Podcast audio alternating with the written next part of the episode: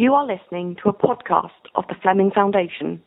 We are an organisation pursuing real learning, original scholarship, and thoughtful living in a dying age. Welcome back to another episode of Islam, the real truth about the religion of peace. I'm Stephen Heiner, and with me today is Dr. Srdja Trifkovic. Dr. Trifkovic, thanks for joining us again. Good to be with you.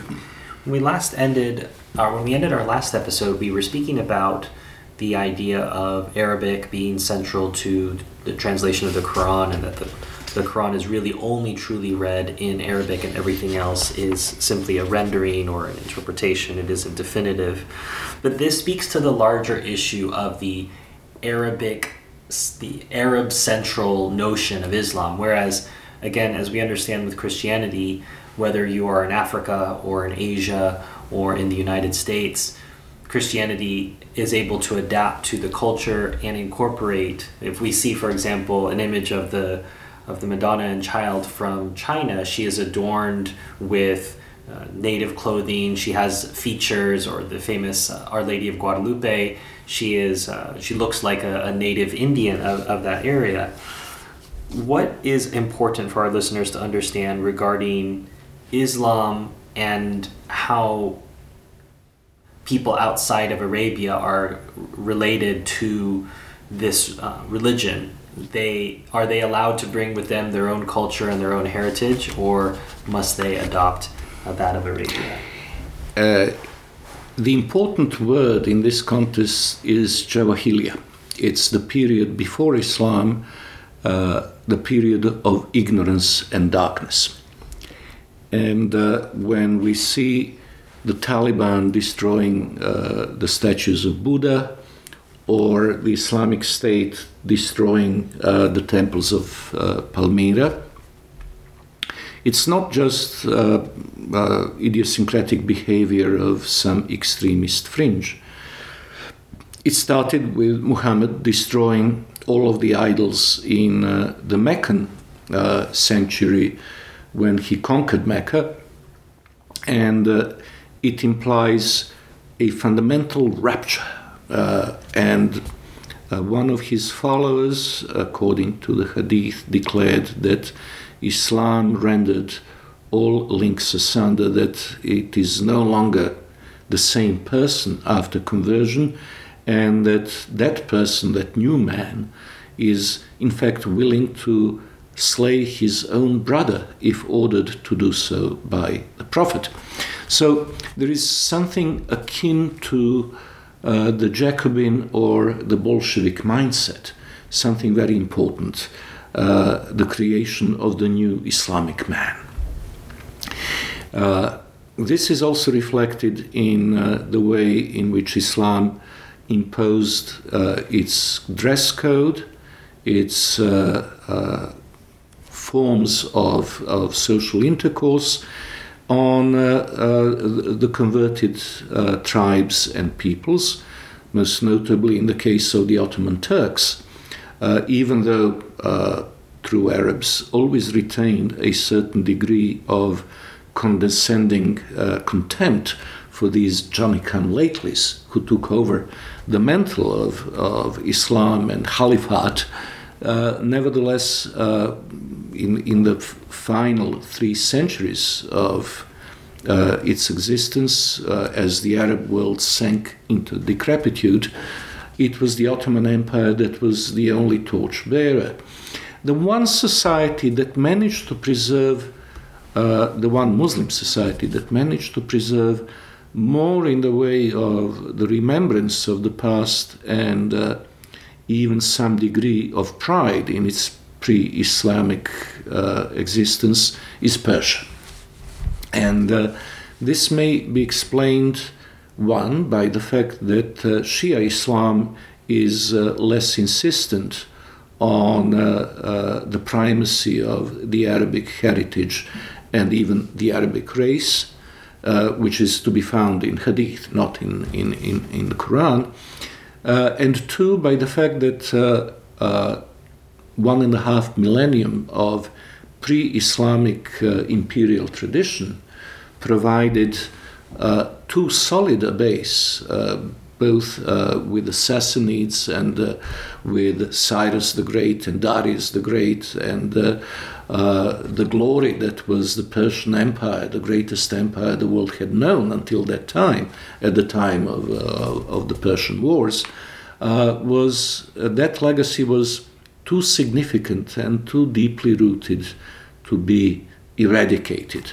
On the other hand, for an Arabic society which did not know statehood, uh, which did not know uh, any form of uh, administrative and legal uh, organization resembling statehood of uh, the Byzantine or Persian Empire of that time, it was far easier to draw the line and start anew.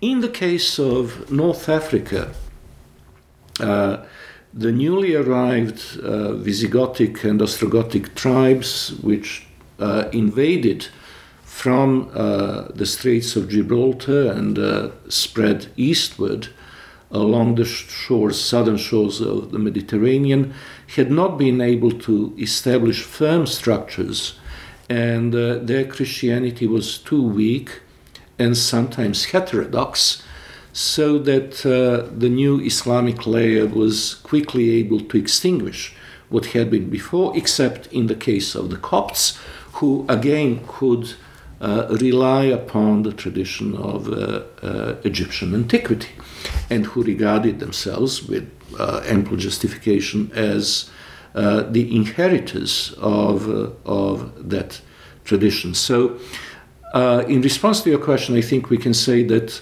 the deeper the pre Islamic roots of culture and statehood, uh, the more likely it would be for some traces of pre Islamic uh, uh, values and uh, cultural models to be preserved, albeit in a somewhat altered form. But uh, where you start from scratch or where you start with a primitive tribal society, like in the case of the Seljuk Turks and later on the Ottoman Turks, then uh, the models are established by Muhammad in uh, Mecca and Medina would be prevalent, as we see, for instance, in the Indian subcontinent, where very little of uh, the pre Islamic tradition has been preserved in the case of uh, the Muslims in Pakistan or Bangladesh, or even the Muslims in India itself. Well, it's interesting that you mentioned that the uh, the Iranians, the Persians, uh, would would hold. Uh, I know for for the the Persians, I know how proud they are. They talk about the French being proud, but the uh, it, it's I suppose a compliment that even Islam couldn't uh, make the Persians forget their inheritance. Does this mean? Would you say Dr. Trifkovic, that the Muslims in Indonesia or in Malaysia or in Bangladesh are, in a certain sense, second class Muslims in that they're not really reading the Quran, they're, they don't really participate in this culture, they're just aspiring to be part of this Arabian language and culture by proxy. That is certainly the way that uh, the Saudis, as the guardians of the faith, perceive them. And uh, it is manifested even in the treatment of those people who come as laborers to Saudi Arabia, the United Arab Emirates, to Qatar, Kuwait, and uh, they're treated as uh, not as uh, brothers, fellow Muslims who can advance uh, in the society, become naturalized citizens, and acquire positions of power and influence they're always treated as second class citizens. In fact, not much better than, uh, say, Christian Filipinos, uh, uh, and certainly far worse than uh, the respected Christian or post Christian agnostic West European and North American experts and consultants, without whom those societies would not be able to function. Uh, in addition, uh, it is important to bear in mind that memorizing Arabic Quran is uh, a key element of the curriculum of the madrasas in uh, the non-Arab world, even though uh, those young men do not uh, understand what they're saying. So they're memorizing the words without knowing their meaning, because only if spoken in the true Quranic language, which is Arabic, does it have uh, the imprint, imprint of authenticity. And uh, of course, uh, learning fluent Arabic is the absolute must, whether you go to uh, uh, to Cairo or to uh, Saudi Arabia for your religious training. I must add that it is not to be compared to the use of Latin in uh, the Roman Catholic Church because uh, the problem with translation was uh, more of a technical than theological issue until Gutenberg invented the printing press and until uh, Erasmus started in the early 16th century uh, the uh, hunger for translation into vernacular, which, by the way, had already been accepted in uh, the Eastern Church uh, with Cyril and Methodius, who translated the Gospels and liturgy into Church Slavonic uh, seven centuries earlier.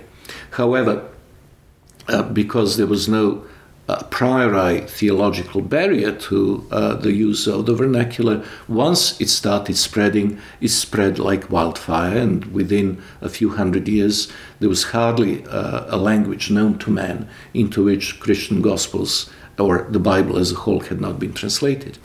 And, and to your point about uh, Arabic being the language, while Latin was the language for the and, and still is for the, the Roman the Roman Church, the liturgy of St. John Chrysostom is used by all of the Eastern rites of the church, and they are given equal status, and they are not told that they need to celebrate the Roman rite or, or die, as it may be.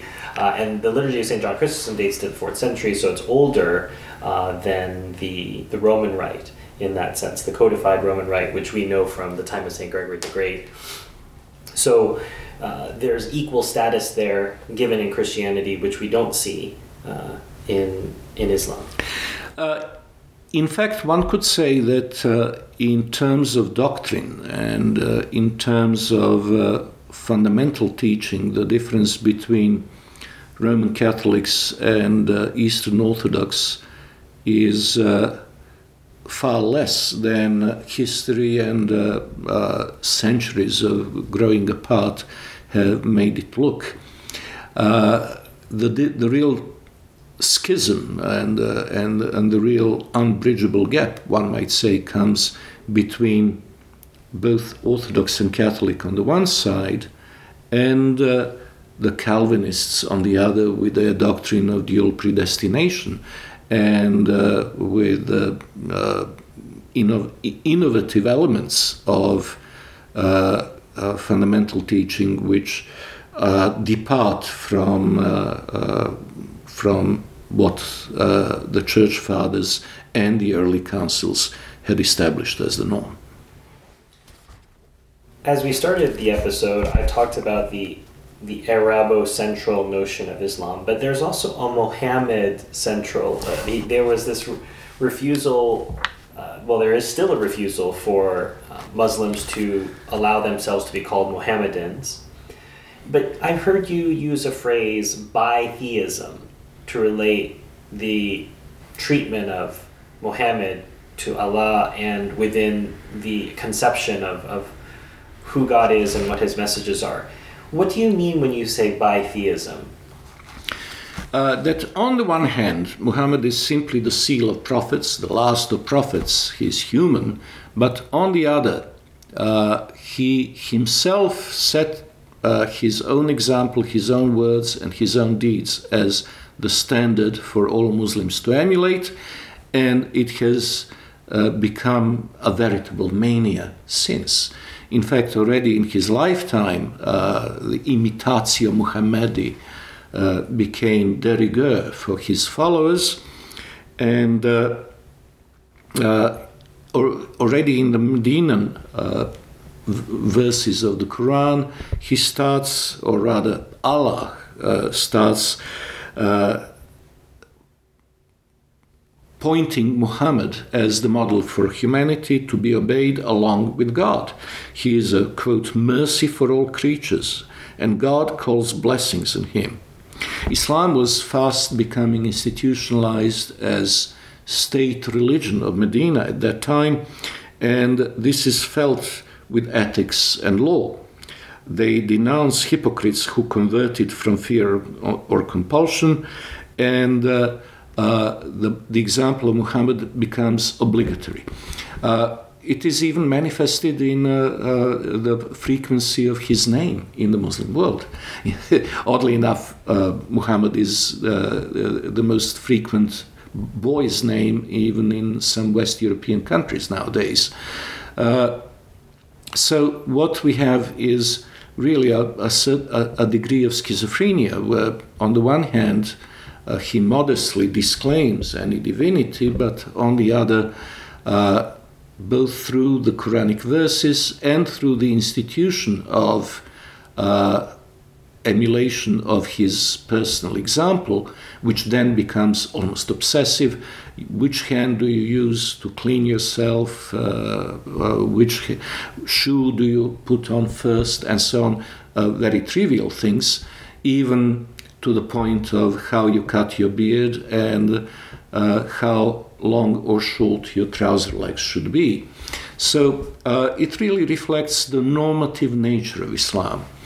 Uh, even on far more important issues, you're not allowed to use your personal judgment or to deploy any yardstick of uh, natural morality because Islam, in that sense, is really uh, retrograde because it uh, returns to the Old Testament principle of command, uh, whereas in Christianity, uh, the, the, free will becomes crucial to one's salvation and uh, our own choice between good and evil and our ability to know good and evil.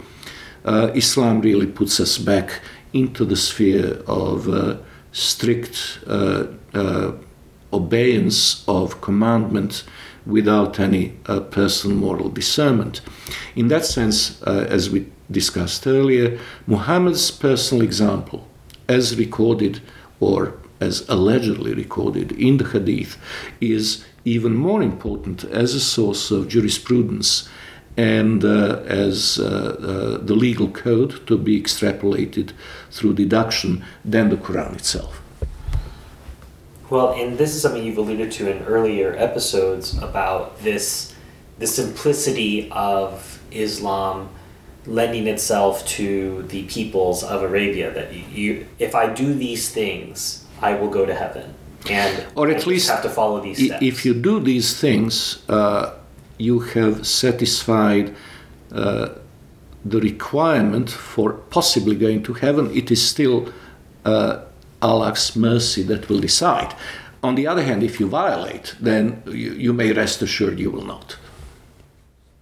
Well, and again, we've talked about this theme in previous episodes because this is all interwoven together, but this Arabic Central and Mohammedic Central, and they continue to say that Mohammed is, is not the Son of God, which is entirely different for Christians who want to imitate Christ, who claims to be God. The idea of following and imitating Christ is, is something that is encouraged and fostered. Whereas they say, well, no, no, we're not saying that Mohammed is God, but yet there is still this, this great imitation.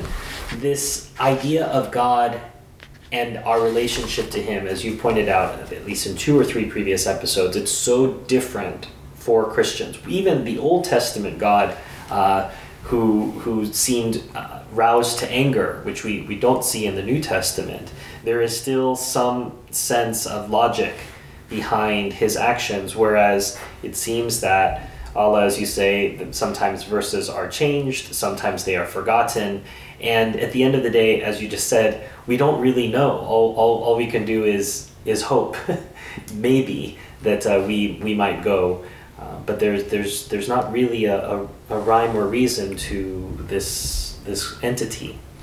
Uh, we need to draw the distinction between God revealing Himself, uh, which to a Muslim is an utterly heretical concept. And uh, God revealing His commandments and communicating His law, which is the essence of Islam. So, uh, whereas the Muslim sees the Quran as the perfect or perfected gospel, the Christian sees the perfected gospel in Christ, the Word incarnate. And uh, the difference between the two uh, has been reflected in both the sense of morality and uh, sensibility and the understanding of human nature and uh, of the relationship between man and God. Uh, in uh, the Christian paradigm, uh, God reaches out to man. God loves man and wants to help him be saved. God, God offers him the path to salvation and even uh, as I think I mentioned in one of our previous episodes, that famous fresco, Michelangelo's fresco on the ceiling of the Sistine Chapel, where God and Adam reach to each other and their four fingers uh, touch, uh, is uh, the epitome of, of this two way process, which to uh, uh, an Orthodox Muslim is utterly heretical. God is unknown, unknowable, and uh, is only to be obeyed and to uh, and man only has to prostrate himself before God. After all, it's reflected in the meaning of Islam, which means submission. So uh, the fall casts a shadow, and uh, the incarnation makes reconciliation possible. The concept in Islam is non existent. Allah, by contrast, is unpredictable, unknowable, and even capricious. But uh, we nevertheless have to obey him unquestionably and certainly not to speculate on the reasons he passed a certain command through Muhammad or he changed his mind over some of, of his revelations. He reveals only his will, not himself. Well, and this necessarily diffuses into the, the so the so-called proselytism. Islam is not interested in converting you by argument, but about letting you know what your choices are, which are conversion, jizya, or death, and and and so we see the logical output. If if if Allah can be capricious and you must simply submit, then that is the message that has to be passed on. And according to the hadith, it started already in uh, uh, Muhammad's lifetime, where one of his relatives in Mecca expressed uh, some uh, reluctance to convert to Islam, and Muhammad warned him that the alternative would be death. And he said, Okay, I will do it, even though in my mind uh, some doubt remains. And Muhammad said, uh, I will accept conversion by mouth, and in the fullness of time, if not you, then uh, your successors will will become Muslims by heart, and that, this is exactly what happened, for instance, in uh, my native uh, country, in uh, the former Yugoslavia, and all over the Balkans, where initial conversion was uh, primarily meant to alleviate uh, the financial position of uh, impoverished Christians. In many cases, they even preserved somewhere hidden away the icons of, of their saints and uh, uh, preserved the memory of who their patron saint had been. But uh, with the passage of time, successive generations would uh, accept not only the message of the Quran and and the whole uh, Muhammadan mindset, and uh, but but more importantly, the cultural and political connotations. They became Muslims, not so much in terms of uh, burning faith, which was certainly present uh, in the early centuries with Muhammad's followers, but as members of uh, an elite which belonged to the ruling class of uh, the Ottoman Empire, or at least from which the members of the ruling elite would be recruited. And uh, uh this was uh, manifested in the way in which the first two generations of converts would still retain uh, close family ties with uh, uh, the Christian brothers and sisters, and then would gradually draw away from them in order to become, maybe three or four generations later, their outright oppressors. And uh, some authors, such as Ivo Andrić, the author of The Bridge on the Drina, for which he won the Nobel Literature Prize in uh, 1961, suggests that there was an element of collective guilty conscience among the uh, converted uh, communities uh, for the fact that they effectively betrayed their legacy and, and accepted the conqueror's both faith and uh, uh, rewards that come with uh, conversion. And that's why they Uh, very often, and not only in the Balkans, but also in the Middle East and in the Iberian Peninsula, became uh, more strict more oppressive in their treatment of the local Christian subjects than initially the Arabs had been or later on the Turks. I think that's a good place for us to end today's Arabo and Mohammed centered episode. Thanks as always for your time. Thank you. Thank you for listening to a podcast of the Fleming Foundation. All rights are reserved. These podcasts are made possible by our paid members who ensure that our hosts and writers can contribute regularly, not on a volunteer basis. If you have any questions about anything you heard on today's episode, or if you wish to acquire rebroadcast rights, please email podcasts at fleming.foundation. Until next time, on behalf of all of us here at the Foundation, make the most of a dark age